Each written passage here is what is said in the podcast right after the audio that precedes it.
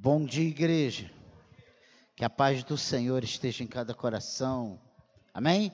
Abra sua Bíblia no livro de Êxodo, capítulo 19. Êxodo ou saída, né? 19.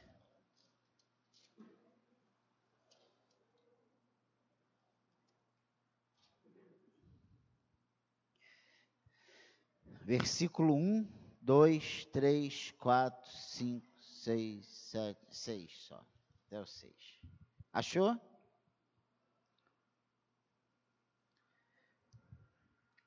Amanhã limpem seus, os bueiros das suas casas, porque vai chover.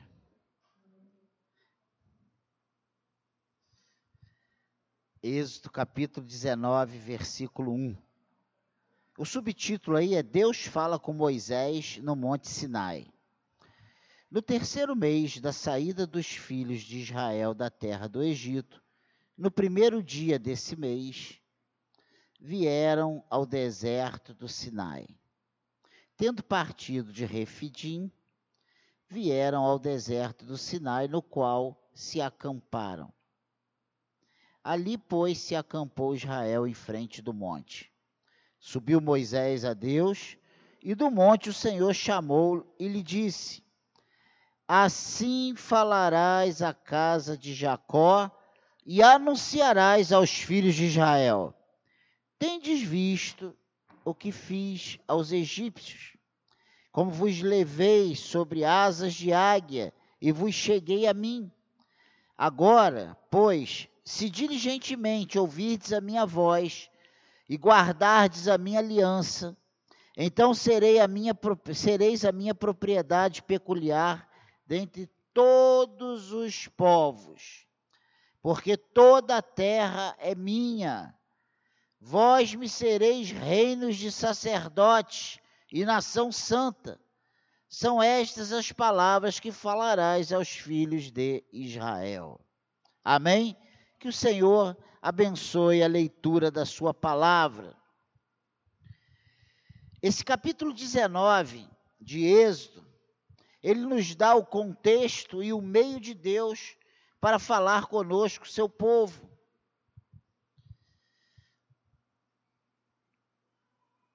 E na verdade, esses seis versículos eles formam três grupos de dois versículos e cada um com um objetivo. O versículo 1 e 2 fala sobre o grande acampamento para receber a lei, a preparação. O 3 e o 4 fala sobre a graça no contexto da lei. E o 5 e o 6 fala da aliança como contexto da lei. E vamos ver nessa manhã essa vida com Deus, né? E ele e é muito interessante que o povo de Israel, e aí a gente fala, ah, o acaso. Não, Deus conduziu Israel para que ele parasse ali naquele deserto, em frente àquele monte, porque Deus tinha que falar com eles. E a primeira coisa a observar aí, precisamos receber a lei versículo 1 e 2. No terceiro mês da saída dos filhos de Israel da terra do Egito, no primeiro dia desse mês, vieram ao deserto do Sinai. Tendo partido de Refidim, vieram ao deserto do Sinai, no qual se acamparam ali, pois se acampou Israel em frente do monte. Meu Deus. Israel andaria ainda por mais quase 40 anos nesse deserto. E aqui Deus os orienta na alimentação de sua espiritualidade diante da iminente peregrinação. Você acha que é diferente conosco hoje? Claro, o contexto é outro. Nós não estamos caminhando sobre areia. Nós não estamos né, indo para uma batalha física. Nós não temos que expulsar nenhum morador de sua casa, invadir a casa, tomar os móveis, tomar posse daquela casa. Não é essa a proposta para nós hoje. Mas espiritualmente, nós temos E aí nós vamos, o que eu quero que a gente observe nessa manhã é que há um preparo. Deus coloca o povo, né, de uma forma organizada, a, a se preparar para receber essa lei. A lei é o escudo que protege a mente do Filho de Deus contra as intempéries da vida. Intempéries da vida. Hoje, a lei é o Cristo encarnado. E hoje, mesmo quando nós entendemos que estamos debaixo da graça de Deus e fomos alcançados por essa graça, mesmo diante desse entendimento que fomos escolhidos por Deus, nós precisamos ter a nossa mente protegida. E não tem como nós protegermos a nossa mente sem esse escudo, né? Sem essa essa proteção vinda de Deus, que é a lei de Cristo. É a lei de Cristo que precisa reinar e orientar as nossas decisões, os nossos passos. A Bíblia é muito clara quando ela diz que nem todos que dizem Senhor, Senhor herdarão o reino de Deus, mas herdarão o reino de Deus os seus filhos. E Deus chama Moisés e fala: diga aos filhos, olha que ele é claro. No terceiro dia, no terceiro mês da saída dos filhos de Israel da terra do Egito, meu Deus, E ele diz, né, aqui no versículo 3, finalzinho: E anunciarás aos filhos de Israel. Não é a todo o povo, é aos filhos de Israel. Não é a toda a terra, é aos filhos de Israel. Eles estavam se preparando para ouvir Deus falar, promulgar a sua justiça. E para isso, eles precisavam sair da zona de conforto. Pastor, senhor vem falar em zona de conforto, no meio de um deserto, fugindo de um exército egípcio, diante de um mar, diante da, da falta de uma lavoura para garantir o alimento, sem um, um curral para guardar os seus animais.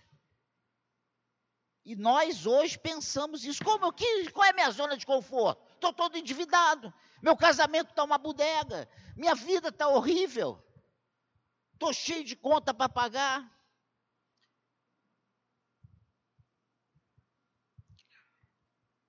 Mesmo a escravidão pode significar essa zona de conforto.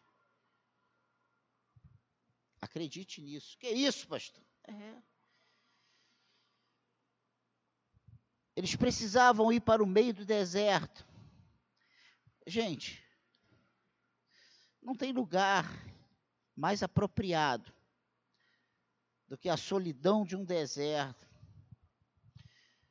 Né? Ou, a solidão, ou no, no deserto.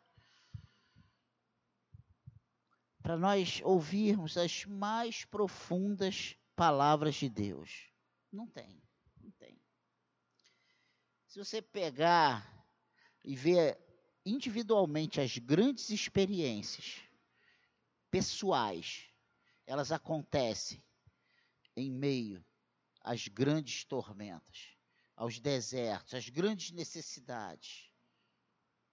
No momento que você esgota todos os seus recursos, que você não tem mais o que fazer, tu já esgotou toda a sua capacidade de gerenciar as coisas, e aí você fala: Senhor, agora só me resta o Senhor.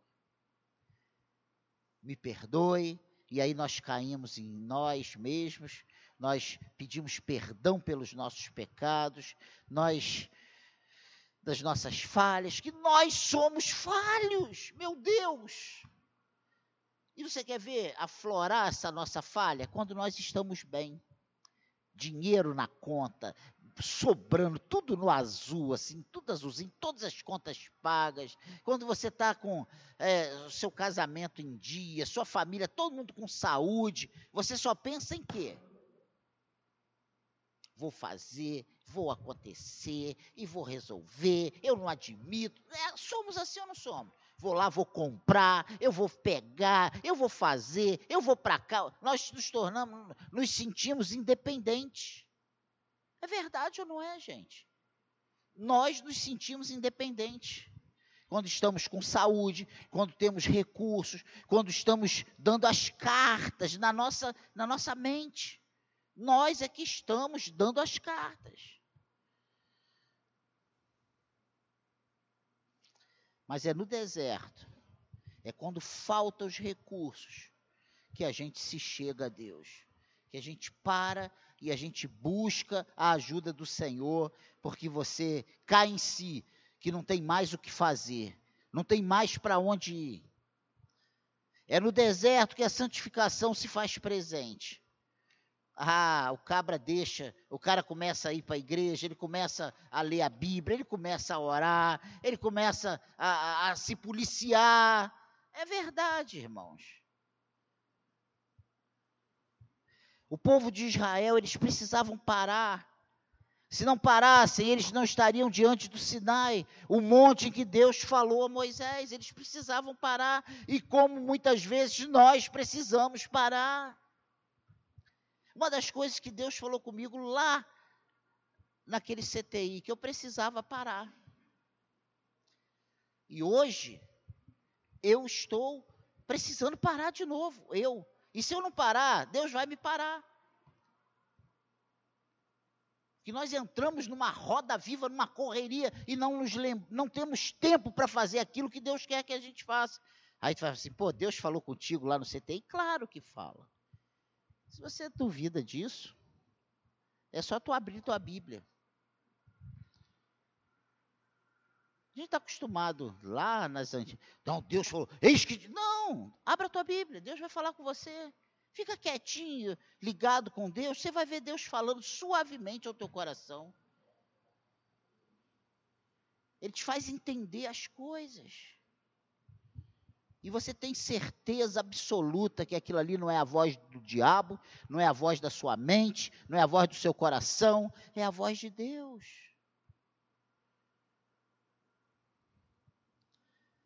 O diabo não vai mandar você se santificar, o diabo não vai mandar você ler a Bíblia, não vai mandar você fazer aquilo que Deus quer que você faça. É simples. A sua carne não vai te mandar fazer aquilo que, que é dolorosa para ela. Ela vai mandar você ir para o churrasco, para bebidas, para farra, para longe de Deus. Porque longe de Deus a gente alimenta a nossa carne, essa é a verdade. É gostoso.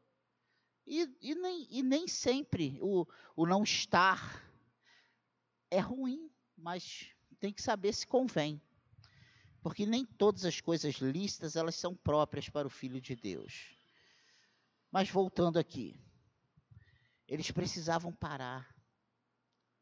Para que a lei nos venha, precisamos entender a sua importância e estar pronto para recebê-la. Não tem como, não acredite, não pense que na correria, na agitação, sem você querer receber essa, essa orientação de Deus, entender o que Deus quer para a sua vida, sabe?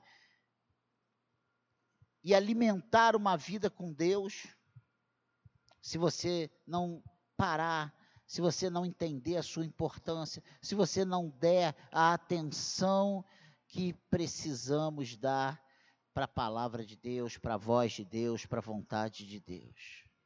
Amém, igreja? A segunda coisa interessante é que vai no versículo 3 e 4. Então, nesse versículo 1, só fechando 1 e 2, nós vemos que eles são parados, eles param diante do monte. O Senhor chama Moisés e Deus começa a dar as instruções para Moisés. A aliança é dada em meio à graça versículo 3 e 4. Olha o que, que diz aí. Subiu Moisés a Deus, e do monte o Senhor o chamou e lhe disse: Assim falarás à casa de Jacó e anunciarás aos filhos de Israel. Tendes visto o que fiz aos egípcios, como vos levei sobre asas de águia e vos cheguei a mim. Meu Deus. Talvez você esteja olhando para a sua vida hoje e não esteja vendo o Senhor te carregando com asas de águia. Mas eu te digo que Ele está te carregando com asas de águia.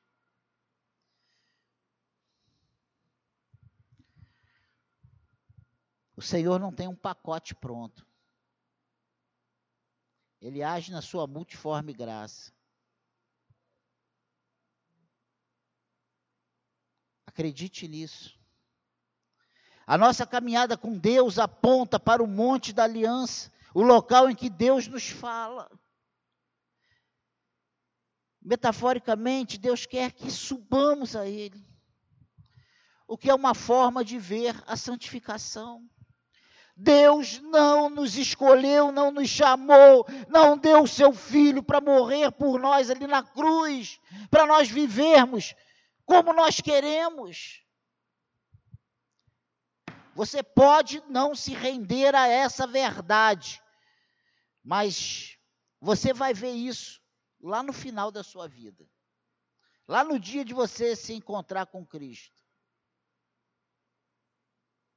Deus não te chamou para que você viva do jeito que a seu coração manda, seu entendimento diz que está certo, porque não é assim. Deus quer que você viva segundo a sua palavra, segundo a sua vontade, segundo a sua graça que é dada através, sabe, da sua palavra, das suas orientações. Deus nos chamou para uma vida de santificação. Não adianta nós fugirmos disso. Nós vamos aproveitar, nós vamos aproveitar, mas um dia o nosso tapete será puxado. Essa é. Pastor, então já veio com essa palavra ruim para nós? Não! Porque se eu não falar isso para você, lá na frente, quando você vê o tapete puxando, ele não vai fazer isso para te matar, não. Ele vai fazer isso porque te ama. Ele vai fazer isso porque te ama mais importante para Deus do que qualquer área da sua vida é a sua santificação, é a sua proximidade dele. E olha, não adianta, filhos de Deus, não tem como nós fugirmos de Deus. No tempo certo, ele vai apertando aqui, afrouxando ali, apertando ali, afrouxando ali, até nós chegarmos aonde ele quer que cheguemos. Eu não estou falando de exageros, eu não estou falando de, de usos e costumes, eu estou falando de vida com Deus, de coração com Deus. E aí só você e Deus pode medir como está esse relacionamento. Não adianta, porque isso não é visível ao marido, à esposa, ao filho, ao pai. É você com Deus. Como está o seu relacionamento com Deus? Você tem ouvido Deus? Você tem tido vida com Deus? Essa é uma pergunta para mim e é uma pergunta para você. Você tem tido vida com Deus? Não interessa o que os outros estão vendo e não interessa o que você está mostrando para as pessoas. Você tem tido vida com Deus? Essa pergunta é para mim e é para você. Você tem tido vida com Deus?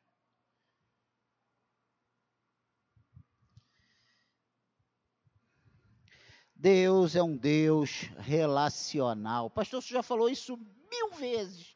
E tem que falar mais dez mil vezes.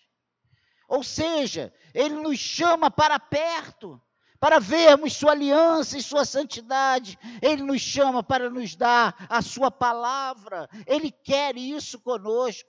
Deus nos chamou, mas não nos chamou para vivermos longe dele, nos chamou para vivermos perto dele. Que é isso, pastor? Ele vive dentro de você, certo? Claro que vive. E não é disso que eu estou falando. A aliança de Deus, o seu pacto para conosco, é dado a partir da graça de Deus.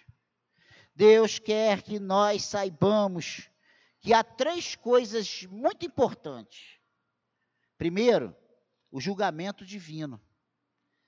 Quer que os filhos de Israel se lembrem o que ele fez com os egípcios. Se, com, se fez com eles, o que pode fazer comigo? um senso de temor que nós, igreja pós-moderna, temos perdido esse senso de temor a Deus. O que Deus está falando para Israel é: olhe o que eu fiz com os egípcios. Meu irmão, nós estamos aterrorizados com as imagens, com as notícias que recebemos de Brumadinho, né? É Brumadinho? É, né? Uma coisa, uma tragédia horrível. Tu imagina um exército inteiro sendo afogado num mar pelo próprio Deus. O desespero, não só as pessoas, os animais. Tu imagina o desespero. O Daniel, só de pensar em ser afogado, ele já está aqui passando mal. Imagina a agonia daquelas pessoas. E aí Deus fala para eles: ó, olha o que eu fiz com eles, lembre-se que eu fiz com eles, porque antes disso acontecer, dez vezes eu falei para eles liberarem o meu povo. E veio a praga, e veio praga, e veio praga, e veio praga, por último morreram os primogênitos. E nem assim eles se dobraram. E era o próprio Deus, a Bíblia diz que era o próprio Deus que endurecia o coração do Faraó. Irmãos, julgamento divino. Nós temos dado lugar a vozes. Isso? Não, isso não. Deus não mudou em nada o nosso pós-salvação. Deus não mudou em nada. Deus não mudou em nada. O que mudou para nós hoje é o entendimento de como nós somos chamados por Deus. Não sou eu que escolho, é Ele que me escolhe, é Ele que me chama, é Ele que me traz. Mas daí para frente, tem a minha responsabilidade, tem a participação humana nesse processo. Claro que tudo isso é com a ajuda dele, e ele está em nós, ele está em nós para nos ajudar. Ele está em você, ele vai te ajudar.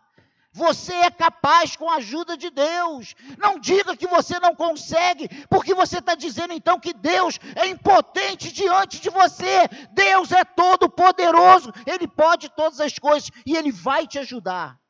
Ele vai te ajudar. É só você querer, Ele vai te ajudar. Não tem ninguém aqui que possa dizer: Deus virou as costas para mim me abandonou. Ele está pertinho de nós, dentro de nós, pronto, querendo, ansiando para que nós tenhamos relacionamento com Ele. Ele quer nos ajudar. Ele quer me ajudar. Ele quer te ajudar. Então, esse senso de temor é que nós temos perdido. Nós estamos tratando com Deus como se Deus fosse uma água que nós pisamos e limpa, refresca os nossos pés nesse calorão de 50 graus. Ele é o Senhor Todo-Poderoso. E ele, o próprio Deus, fala isso. Tendes visto o que fiz aos egípcios. A segunda coisa interessante que ele quer que a gente saiba dentro dessa aliança que é dada no meio da graça é o cuidado divino. Ele quer que os filhos de Israel saibam que eles chegaram até ali porque foram guardados. E ele fala isso. Vede, versículo 4: Tendes visto que fiz aos egípcios, como vos levei sobre asas de águias. Meu Deus! Como eu guardei vocês, como eu conduzi vocês, como eu trabalhei para que tudo cooperasse para o bem de vocês. Vocês foram guardados, vocês foram conduzidos pela minha poderosa mão. Veja como eu joguei uma eu passei a nuvem de a coluna de nuvem para trás de vocês, como eu escureci o caminho dos egípcios, como eu atravanquei a roda dos carros dos egípcios, como eu atrasei a caminhada deles. Vede como as mulheres velhinhas, as idosas, conseguiram atravessar na frente de um exército preparado para a guerra porque a minha mão estava com vocês. Eu estava conduzindo vocês com asas de águia. Eu estava guardando vocês. O que Deus queria era que o, o povo de Israel tivesse esse senso de que Deus estava no controle da vida deles. Deus estava cuidando de cada passo da vida deles. Amém, igreja? E a terceira coisa interessantíssima que Deus estava aqui nesse versículo 3 e 4 chamando a atenção de Israel sobre a direção divina. Olha o que ele diz: Tende visto o que fiz aos egípcios, como vos levei sobre asas de águia e vos cheguei a mim. Eu não conduzi vocês para depois vocês darem vazão à carne de vocês, às orgias que estão no coração de vocês. Eu conduzi vocês com asas de águias para que vocês se chegassem a mim. Deus tem nos conduzido para que nos cheguemos a Ele ainda hoje. Somos chamados para estarmos perto dele ainda hoje. Ainda hoje Ele anseia esse relacionamento conosco ainda hoje, Ele espera que nós o chamemos todos os dias, em todos os momentos da nossa vida, para um tete a tete com Ele. Por isso, o véu foi rasgado, lembra? De alto a baixo, para que nós pudéssemos nos achegar a esse Deus Santo, vivo, bom, poderoso, como Pai. Pai, eu estou aqui. Qual pai que não gosta que o filho faça um chamego? Que obedeça.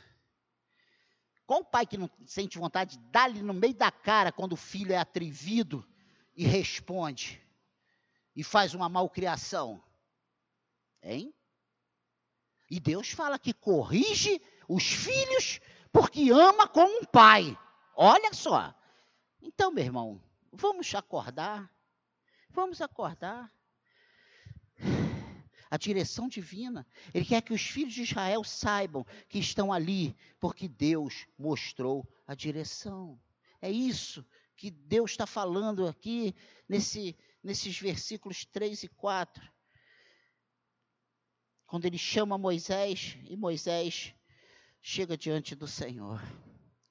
Ele diz: Assim falarás à casa de Jacó e anunciarás aos filhos de Israel. Tem de vista Amém, igreja? Essas três coisas não podem faltar na nossa vida ainda hoje: senso de, de, de temor, senso de cuidado do Senhor e senso de direção que o Senhor tem para cada um de nós. Amém? No cuidado divino está a figura de serem conduzidos nas asas de águia. Olha, eu, eu achei isso muito interessante como vos levei sobre asas de águia. Olha que coisa interessante. Cansados, frágeis, com pouca visão, assim nós somos.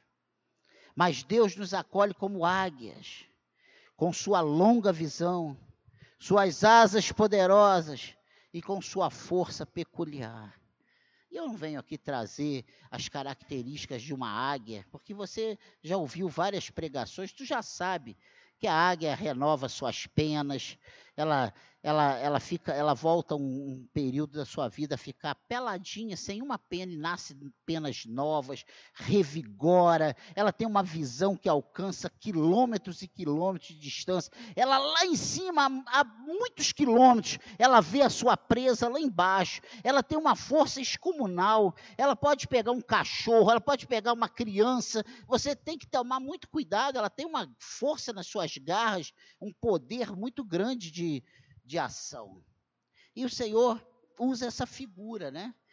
Mas Deus nos acolhe como águias, com sua longa visão, suas asas poderosas e com sua força peculiar. Deus nos reveste e fortalece enquanto andamos pelo deserto. Você que está no deserto, não, não xinga o deserto, não. Deserto faz parte da didática de Deus. Aproveite. O nosso grande problema é que nós perdemos um pouco esse senso de temor e nós queremos discutir com Deus por que estamos no deserto se somos tão bons? Porque aos nossos olhos nós somos perfeitos. Eu sou. Você também é perfeito aos nossos olhos. Mas aos olhos de Deus, como somos frágeis. Como somos frágeis. Então, Êxodo 19 mostra Deus plantando a lei sobre a graça.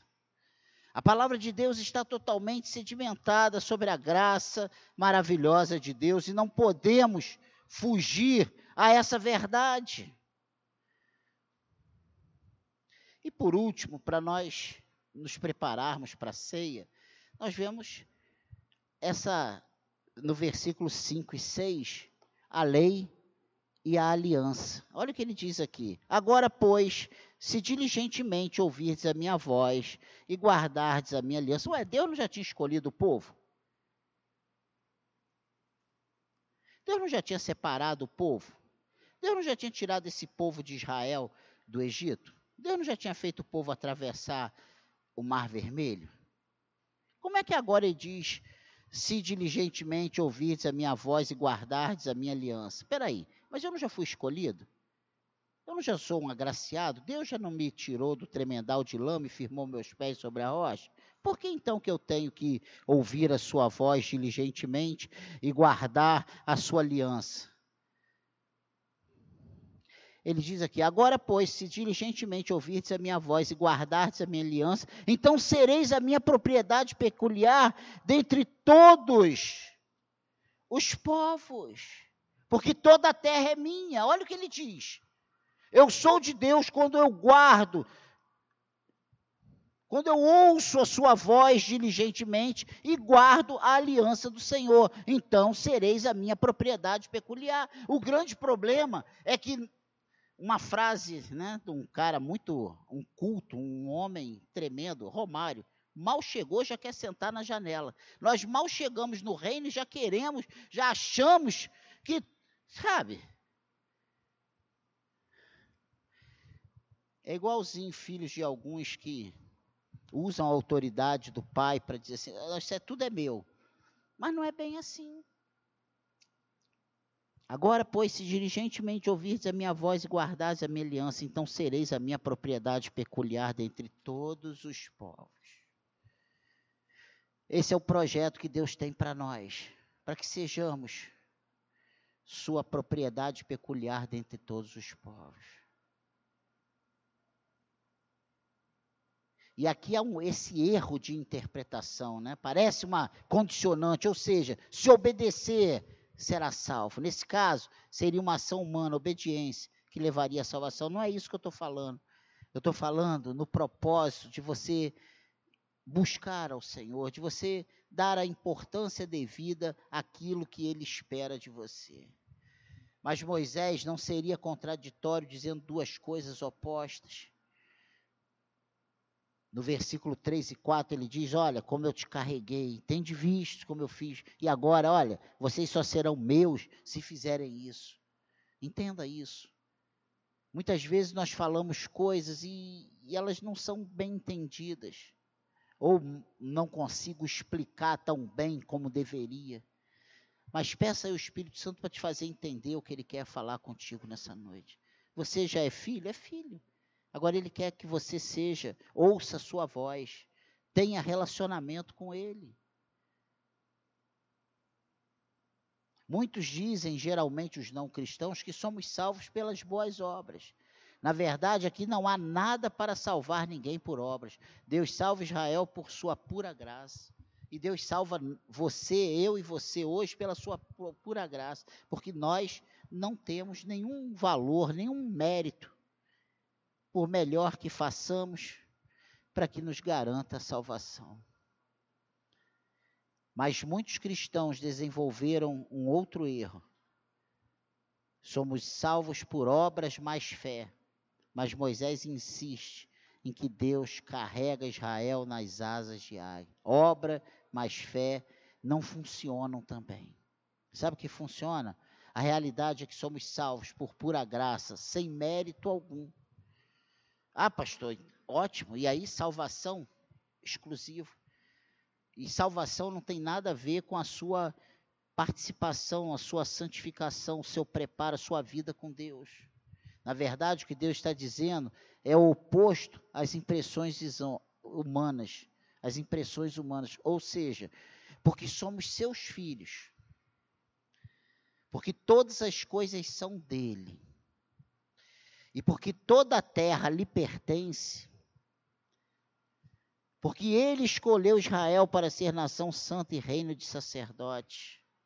Por tudo isso, Israel, o verdadeiro Israel, que somos todas as pessoas que confessam Cristo, é essa igreja invisível, né? ouvirá a voz e guardará a aliança. Todo esse esforço que eu fiz nesse início foi para te mostrar que se você realmente é um Israel de Deus, você vai fazer o que Deus quer que você faça. Amém, igreja? Você está entendendo isso? Pastor, não entendi nada, eu fiquei confuso. Agora deu um nó na minha cabeça. Não, não deu nó, não. O verdadeiro Israel ouvirá a voz e guardará a aliança.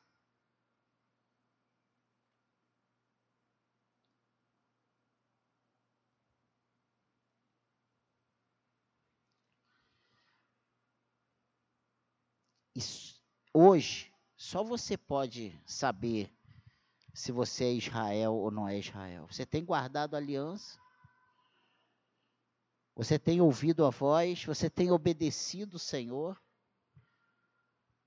Mesmo à luz da palavra? A voz e a aliança vêm segundo o poder de Deus, pertencem a Deus. O convite de Deus é o descanso dos santos. Descanso em suas promessas, descanso em sua aliança. Deus tem uma vida de graça para todo aquele que é seu filho. Apenas para os seus filhos. A minha pergunta para nós nessa manhã, que precisamos ter essa resposta em nós. Eu sou de Deus, eu sou um filho de Deus. Eu sou realmente lavado e remido pelo sangue de Jesus? O meu prazer está nas leis do Senhor e nelas eu medito dia e noite? A minha vida está pautada nessa aliança com esse Deus? Ou eu nem lembro que eu tenho aliança alguma com Deus?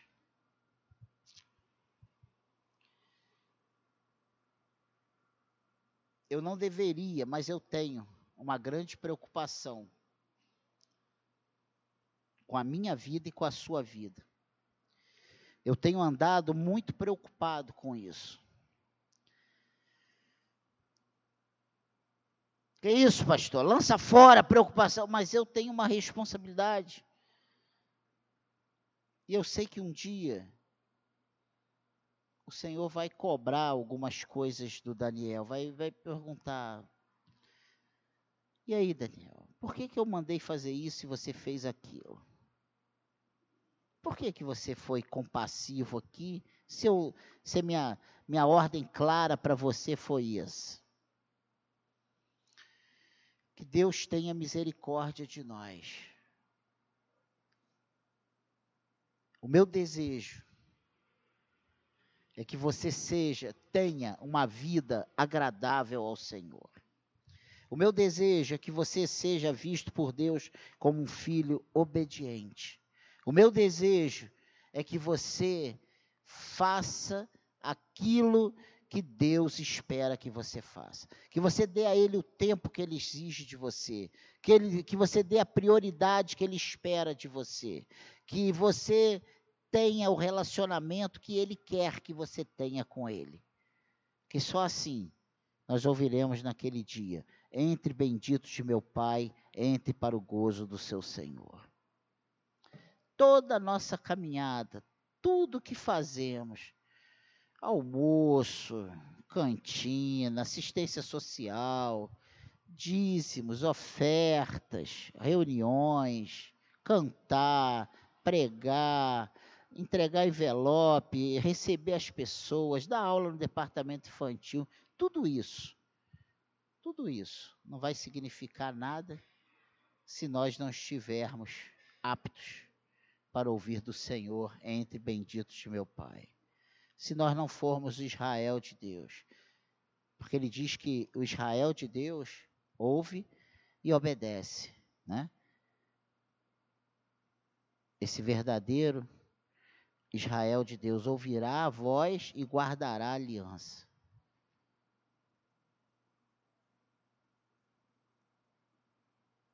Vale a pena, enquanto estamos aqui vivos, pedir ajuda ao Senhor. Eu não acredito, sinceramente, que se eu não parar e não desejar em momento algum ter uma relação com Deus, eu vou conseguir ter uma vida de relação com Deus. Se isso não é o meu prazer. É uma coisa complexa, porque eu sei que é Deus que nos dá isso, e ao mesmo tempo nós precisamos disso. Dessa, dessa vida de obediência e de guardar essa aliança. Nessa manhã, nós temos a oportunidade de nos sentar à mesa com o Senhor. Judas também sentou à mesa com o Senhor. Judas também comeu do pão. E olha, o pão que Judas comeu foi dado pelo próprio Cristo. Pegou, molhou no vinho, deu para ele, ele comeu e Deus falou: vai e faça o que você tem que fazer. A coisa é complexa. Não é uma coisa simples. Você, essa vida com Deus, esse caminhar com Deus, esse, esse ouvir Deus, como nós, essa vida com Deus, né? Como é o tema de hoje, é muito, é muito difícil, é muito complexo. Não é simples, parece simples, mas somos totalmente dependentes de Deus para que isso aconteça. Deus precisa criar em nós uma disposição para nós fazermos isso. E às vezes,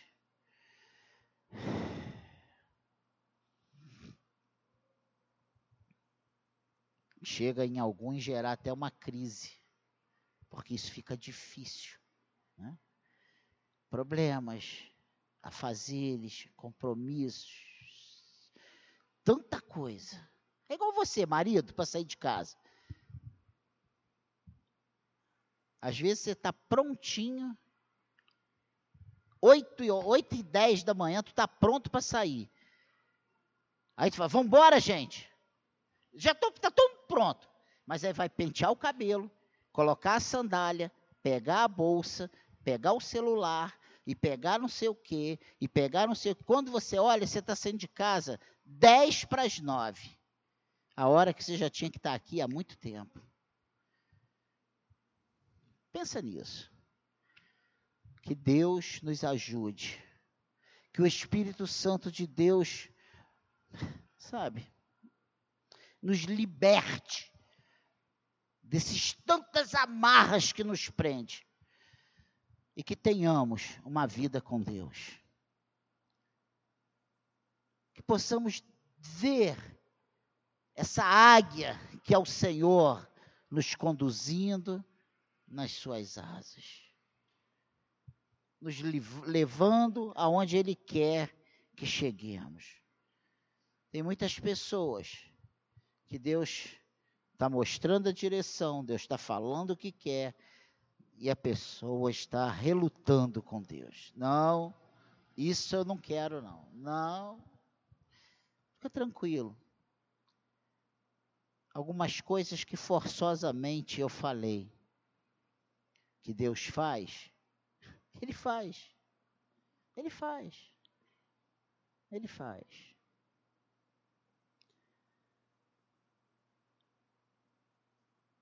Não é pelo nosso esforço, é pela graça do Senhor. Não é pelo nosso esforço, é pela força do Espírito Santo que atua em nós. Mas nós precisamos pedir ajuda ao Senhor, para que prestemos atenção no que nós temos dado prioridade na nossa vida. Amém, igreja? E não é que Deus vai desistir, não, Ele continua falando. Curva a sua cabeça.